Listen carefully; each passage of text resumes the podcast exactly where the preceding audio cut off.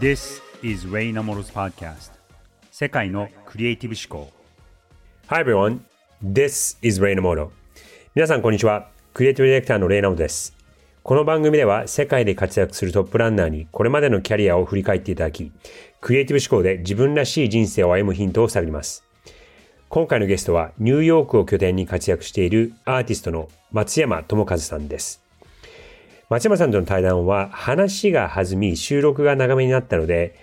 前編、中編、そして最終編と3つのエピソードに分けて配信することにしました。前編ではアーティストを本職にすることについて、中編では良いアートの定義とはに関しての話になりましたが、そちらのエピソードをもしまだお聞きでない方は、ぜひ聞いてみてください。最終編では日本人としてニューヨークで挑戦する理由についてのお話です。日本人はニューヨークで勝てないと思い込んでしまっているという話など、実際に経験してきた松山さんだからこそ話せる説得力のある内容となっているので、ぜひお楽しみください。So, let's get started. Creative Voice. あの意外だったのがそのアートとかって才能じゃないっておっしゃられたじゃないですか。で、例えば僕のやることだと、いや、そのデザイナーを採用するとかあって、やっぱりその人のセンスとか、そういうとこを見て、やっぱこ、こ、ここの彼とかこの彼女は才能があるなとかって思うんですけど、松さんがこう雇わ、面接して雇われるときに、じゃあ見るのはどこなんですか？うち、うん。一個だけ、すごくうん。はっきりしてるスタジオで共有してるコンセプトがあるんです。おう粒揃いじゃなくて粒違いです。ああ、なるほどね。なるほどね。こう、じゃあ、アメリカでデザイン科でも、うんこう、学校でも、イェールのファインアートプログラムとかコロンビアとかうん。NYU っていうのがいるんで、そういう人たちをみんな集めようとしても、結局同じ人たちが4、5人来て、うん。その中の1、2番の子だけが、こう、スタジオの中で輝いて、うん。他の子たちは、こう、劣等感に浸って、あんま組織が成長しないっていう思いが僕の中ではあるんですね。うん。で、そもそも僕が独学なんで、うん。うちには、こう、芸大をトップで卒業するような子もいますし、うんこう、玉火むさびで版画家もいれば、うんこう、全く違う映像をやってる子もいるんですよ。で今写真撮ってる彼は、うんアート独学なんですけれど、歌舞伎の後ろのどんちょうを描いてるってことを言ってるんですよ。へーで、最初になったうちの司っていうのは13年間ニューヨークにいて、ハードコアなグラフィティライターなんですよ。あ何をしたいかって言ったら、あスタッフの中で粒違いっていう自分と全く接点なかったクリエイティブにいる人たちがいることによって、お互いを刺激し合いたいんーですよ。。で、お互いの持ってるノウハウとスキルっていうものを、うんこう自分の作品を介して、彼にこれどうやってやろうかって相談したときに、版画家の子だったら版画のこう合理的なやり方、うん。こう日本画の子だったら緻密な描写の仕方、こう、オイルペインティングのクラスの子だったら、こう、身体性を持ってジェスにやるっていう表現の、こう、クリエイティブなコミュニケーションが生まれるんですよ。で、それをじゃあ A でやろう、B でやろうって言っていくうちに、彼らのこう言動発言っていうのが僕の作品の中でこうん。うだんだんだんだん生きていくんですね。なんで僕の雇うポイントは、彼なんか来た時に面白いのが来たって言いました。こう巨大な、ああの、演目っていうか垂れ幕をこはう書いてるんで出てくるんで、うん。もう面接の時にこれどれぐらいで書くのとかうん、どういうふうなシステムなのっていうと、もう古い徒党制度の中でこう彼はやってたんですよ。。これは面白いなと思って、じゃあすごい体育会系でしょって言ったらもう本当に、まあ、まだ殴っても OK な世界、殴られても OK な世界ですみたいなこと言って、はい。もう師匠、お師匠様なんで、何回かその日本人っていうこととか、根性とか、結構日本人にこだわってるところがあるなっていう、に日本人であるアイデンティティうん。を、こう、すごく意識されてるなとも思いますし、あと、日本人、皆さん雇われてる全員日本人です。そ、そこは何なんですか？何なんですか？あの、マサの場合だとね、英語もペラペラだから、はい別にアメリカ人とか、あの、英語がネイティブの人を雇おうと思えば全然雇えるわけじゃないですか。そこ、日本、日本とか、その日本人にこだわってるのは何なんですか？アート業界そもそもがうん。日本人、黄色人種を必要としてないんですよ。なぜなら、文化史の中で、我々は歴史的に入ってなかったじゃないですか。どちらかというと、こう、中国人の方を介してアメリカに入ってゴールドラッシュの時に来て、それまで僕らは存在しなかったわけですよね。ということは、アート業界の中で、日本人としてアーティストとして、こう、パフォーマンスをしようとした時に、アメリカ人ができることをやるんだったらアメリカ人の人でいいし、白人の人がやることをやるんだったら白人の人でいいし、黒人の方々が、こう、アメリカはこうだって、こう、今のこう、ステートメントを言うんだったら、それは黒人の方がするべきで、こう、声を大にして伝える事象がないんですよ。うん文化、歴史の中、介入してないんで。そうした時に僕はこう、日本人としてここまで来れたっていうことを、こう、共有する上で、やっぱり僕も苦労したのが、もちろん言語の壁は比較的、こう、英語がアメリカに20年いるっていうことで解消されても、ビザの壁もありましたし、うんその後に今度文化の壁もあって、絶対超えること的に肌の壁があるわけですよ。で、クリエイティブ産業の中って絶対その肌の壁っていうのを感じるじゃないですか。はいでどうしても、こう、やっぱり肌のマイノリティは、こうクリエイティブインダストリーの中でもマイノリティとして扱われていて、であれば、それを自分のまた強みにしたいと思ったんですよ。じゃあ、ニューヨークっていう場所で、こう、みんなはその壁を乗り越えられないけど優秀な人はニューヨークたくさんいるじゃないですか。であれば、こう、そういう逸材を見つけてきて、僕がこう、舵取りして代表人になって、うんこうどんどんどんどん世界を切り開いていくっていうことをすることで、まず一に大好きなニューヨークとアメリカでギャフンと言わせたいんですよ。こうやっぱり僕反骨精神が強いんで中指を立てながらこうやってるようなメンタリティやってた時に、もうファッキューファッキュー言ってこう、I'm Jap! ってこう言いたいわけですよ。Look at me! ってこう俺を見ろってう。んそれをこう日本人だけでやってんだぜっていうのはある種一つ誇りなんですよね。反骨精神を持ってるか持ってないかって結構白黒はっきりしていて、持ってる人は持ってる、持ってない人はもう持ってないっていう、別にそれ持ってる人が良くて持ってない人が悪いってことは全くないと思うんですが、結構その白黒はっきりしてるところかなと思うんですね。あの、その無理なことをやるっていうことではないと思うんですけども、難しいと思うことも、え不可能と思わないっていう思考回路がどっかに自然についてると思うんですよ。だからそこが、その彼の人としての、そして、えプロフェッショナルとしてのスタンスがすごく明確で、とにかく挑戦をしていく。ニューヨークで挑戦をしてギャフンと言わせる。もうとにかく挑戦をするっていう。で、それこそがクリエイティビティなんだっていう、そのかっこいいものを作るとか、えー人に好かれるものを作るかっていうとこじゃなくて、もう挑戦することで、で、それが、あの、どっか作品に滲み出ていて、で、彼の作る作品ってやっぱりそのすごく緻密なので何ヶ月もかかって、うん、やっぱりそういう、あの、挑戦の、スタンスが作品の中にも無意識的に反映されてるんじゃないかなと思います。で、あと、あの彼のスタジオはブルックリンにあるんですけど、採用されてる人はほとんど日本人で、彼が考えてるなっていうふうに思ったのは、今まではその自分のやりたいアートを作ってもらうために、ここで働いてもらうっっていう考えで人を集めてたと思うんですけども、そのコロナ前まではそういう考えで、え20人ぐらいのスタジオでやってましたと。で、そこから一気にこの5人ぐらいまでに減っちゃった時に、そこからその考え方の切り替えとして、これ、あの、インタビューの中でおっしゃってなかったと思うんですけど、僕が聞いてて思ったのは、松山智和のために働いてもらうんではなくて、松山智和のスタジオで働くことによって、え自分が今後アートだったりとか、その他の世界でもいいんですけども、え世界に飛び立っていく一つのこの、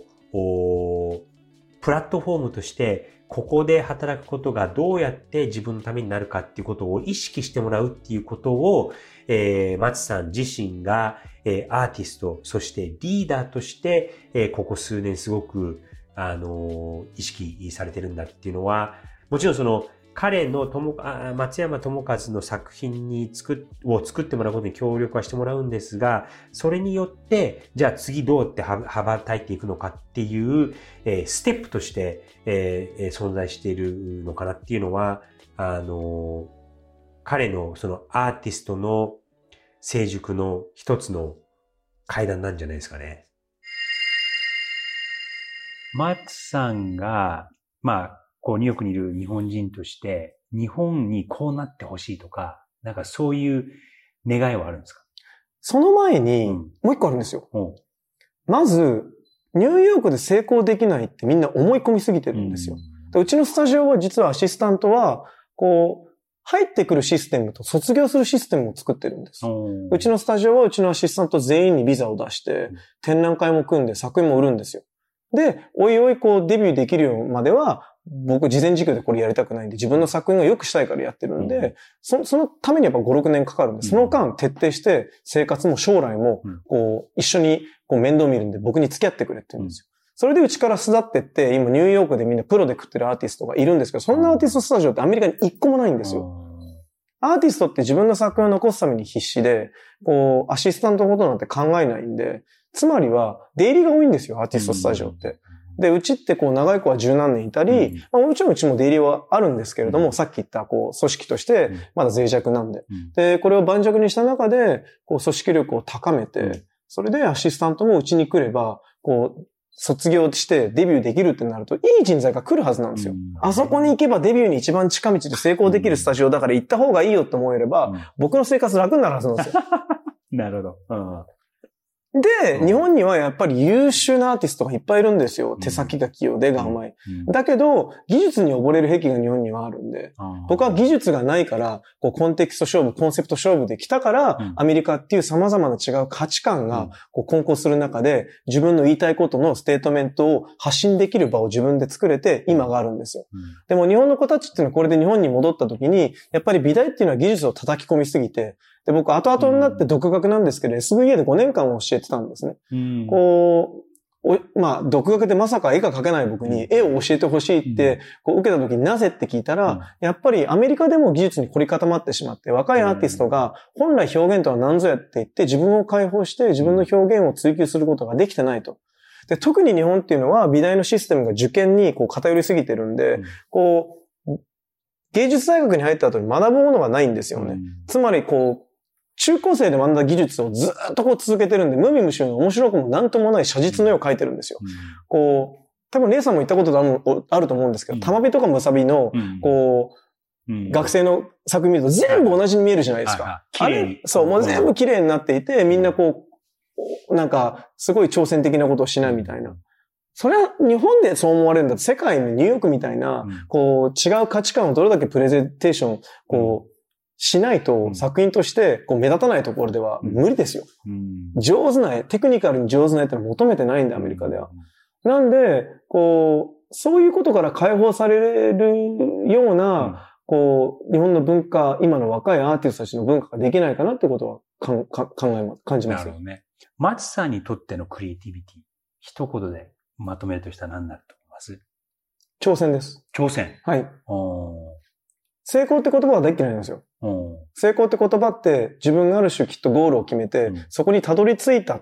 で、それ僕一番クリエイティビティから逆だと思うんです。ーうんクリエイティビティっていうのは我々クリエイターは成長できるからうん、これずっとやれるんですよ。うんこう、上手くなってる、自分が進化してるってできるから作品良くしたいって言って、毎日毎日何十年作ってでも続けられるような全問答なわけですよね。なんで、ずっと挑戦をし続けられるっていうメンタリティを維持することがうん一番のクリエイティビティだと僕は思うんですよ。なるほど。Lightning questions. じゃあ最後に、ライティングラウンドということで、はいバババッと質問しますね。もしこの職業をしてなかったら、アーティストじゃなかったら何やりますか？旅行してます。旅行？はい。旅行。はい。じゃあそれに関連して、今まで行ったところで一番良かったところ。ベトナムです。ベトナム。一番好きな食べ物。お寿司です。お寿司。犬派ですか？猫派ですか？犬派です。住んでるとこがニューヨークじゃなかったらどこに住めると思いますか？探してます。探してます。東京じゃないです。東京じゃない。あ、日本じゃないです。日本じゃない。日本じゃない。はい。自分のこのゾーンに入る時の音楽とか聞かれます？走ります。あ、フローステージに入るのは走る。走ります。毎朝ジョギングします。おーそれによって何が得られますか？脳が覚醒できるんです。いや、本当なんか意外なお話がたくさん聞いて声かけてよかったです。いや、ありがとうございます。はじゃあ、ニューヨークにいるお互い日本人として世界に挑戦頑張っていきましょうはい。よろしくお願いします今後もよろしくお願いします。はいどうもありがとうございました。ありがとうございました。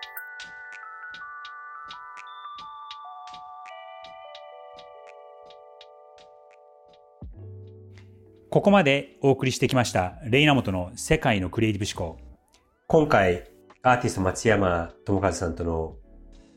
インタビューは3回に分けてお届けしたんですが、最初のお話、最初のお話では、どうやってそのアーティストになろうかって決めたかとか、その辺のところ、背景が聞けて、そういう楽しさはあったんですが、今回はそのアーティストとしてこう成長されて、成熟されて、それをまあ、やっぱりそのスタジオっていうものを構えてらっしゃるので、ただのそのチームっていうことじゃなくて、その組織として、そしてビジネスとしてどうやって成り立たせるかみたいなところを、やっぱりそのコロナになって、で、このインタビューの中でもあったように、えー、人が、そのスタジオにいた人たちがどんどん離れていっちゃったと。うん。で、それまではその、あの、もう本当にアートが好きで、松山さんの作品が好きだったりとか、何かものを作ることが好きだった人たちが、まあ感情的に、いい意味でその感情に任せて、えー、松山さんと一緒に仕事をしてくれてたとは思うんですが、そういう人たちが、こう、どんどん離れていってしまって、やっぱりその組織として成り立ってなかったっていうところに、ご自分が、松山さんが気づかされたっていうのがそのコロナのここ2年間だったみたいですね。で、そこから外部のコンサルの人を入れて、えー、ただのそのものづくりの職人の集まりではなくて、ちゃんと人が育っていくような組織にするにはどうしたらいいのかっていうことを、えー、考えて、で、そして、えー、それを言語化して残していくっていうことをされてるのは、まあ、僕もその会社の経営をしているのですごく共感できるところでもありますし、えー、大企業、中小企業とこうして付き合ってると、意外とそういう地道で、えー、あんまりこう、きらびやかではないところが実は一番大事だったりするのも、僕もこれは非常に参考になりました。なので、この、彼はアートっていう世界で戦ってますけども、彼がやってきたこと、そして彼がこう、登ってきた階段っていうのは、他の仕事を他の業界でも通用して、例えばそのテクノロジー、エンジニアリングだったりとか、えー、リテールだったりとか、えー、僕がやってるような、その、デザイン戦略とか、そのブランド戦略のことも、やっぱりその、作る戦略を考える、そしてリーダーになるっていう、その3つのステップは、えー、すごく必要だと思いますし、アーティストとして生きてはらっしゃ、生きていらっしゃるんですが、結局そういうキャリアの階段をちゃんと意識されていて、そして今後日本を代表する世界のアーティストのリーダーの一人としてどうやっていこうかっていうことが具体的に分かった会話になったので、これはどこかで意識されると役に立つのではないかなと思います。で、あと、あの以前のゲストのパウロ・アントネリさんというニューヨーク近代美術館のキュレーターのお話で、彼女は、えー、そのアイディアを集めるために、そして勇気、勇気だったりとか元気をもらうために、アーティストだったりとかデザイナーのスタジオを訪れるっていうことをおっしゃったんですね。で、今回はそれがよく分かったえ体験で、僕にとっての体験で、まあアーティストだけじゃなくても、その同業者のその会社とかでも他の人の環境に行って、その人がどういう働き方をしているのかとか、その組織がどういう動き方をしているかっていうのを別にその転職をするために見に行くっていうことではなくて、他の環境に同じ国の中でも、その日本の中だけでも、他の環境にえ少しでも触れてみると、意外なところでこれは刺激になったりとか、インスピレーション、そしてやる気になると思います。僕もその松山さんとすごく長い仲なんですが、こうやって改めて彼のスタジオを訪れて話ができたことによって、えー、すごく勇気づけられて、すごくインスピレーションもらって、そして自分のやる気も出たので、えー、リスナーの皆さんも、え、例えばお友達の会社にちょっと遊びに行くとか、そのちょっと違う環境に行って、え、人と会って話すっていうのは、あの、勉強にもなるので、すごくお勧めしたいと思います。それでは3回にわたりお届けした松山さんとのインタビュー。お相手はレイナウドでした。